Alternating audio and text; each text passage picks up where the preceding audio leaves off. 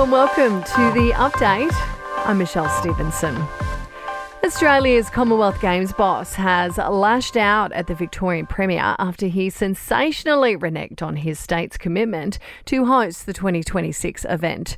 $2.6 billion had been budgeted, but Daniel Andrews says that has blown out to at least $6 billion. Games CEO Craig Phillips says the budget concerns have been grossly exaggerated. The Victorian Government willfully ignored recommendations to move events to purpose built stadia in, in Melbourne and, in fact, remain wedded to proceeding with expensive temporary venues in regional Victoria.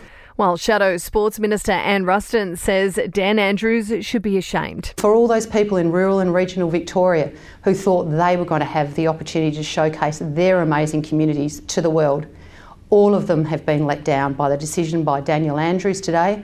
The other states, along with New Zealand, say they will not be putting their hand up to stand in and host.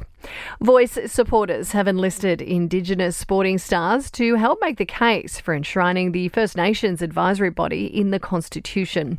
The official Yes essay included quotes from the NRL's Johnathan Thurston, AFL great Eddie Betts, and tennis star Evonne Goolagong Cawley. The no case, though, relies on former judges and some Indigenous leaders.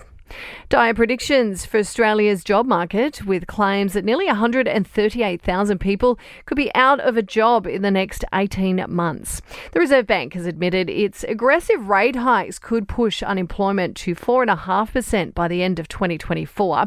The latest minutes from this month's board meeting have hinted more rate rises are possible. Addiction experts are pleading for changes to the crackdown on vaping. Data shows smoking rates in Australia remain stubbornly stagnant, unlike countries where vaping is actually regulated. And Commonwealth Bank has come under fire after announcing it'll scrap cash withdrawals as well as deposits from several of its branches across the country. Sport and entertainment are next.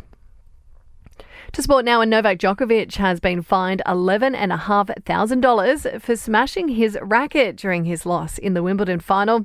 And the Tour de France peloton enjoyed a rest day ahead of stage 16. In your entertainment news, and you might remember I was talking about Ariana Grande not having a wedding ring at Wimbledon recently. Well, she's come out and said her in entertainment news, and you might remember Ariana Grande was recently snapped without a wedding ring in Wimbledon. Well, it seems her estranged husband has apparently been dating other people for months following their split in January.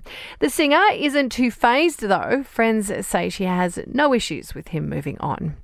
Speaking of splitting up, and Sofia Vergara has taken to Instagram for the first time since announcing her split from her hubby of seven years. The actress sharing snaps from her birthday trip to Italy with girlfriends following the news that her and Joe Manganiello had called it quits. And the Oppenheimer premiere has gone ahead in New York. That's despite some of Hollywood's biggest stars boycotting the event amid the writer's strike. Matt Damon, Florence Pugh, Emily Blunt, and Robert Downey Jr. were all no shows, with the film's director Christopher Nolan the only one to walk the red carpet. That's the latest from the Nova Podcast News team. We'll have another episode of the update for you tomorrow. I'm Michelle Stevenson.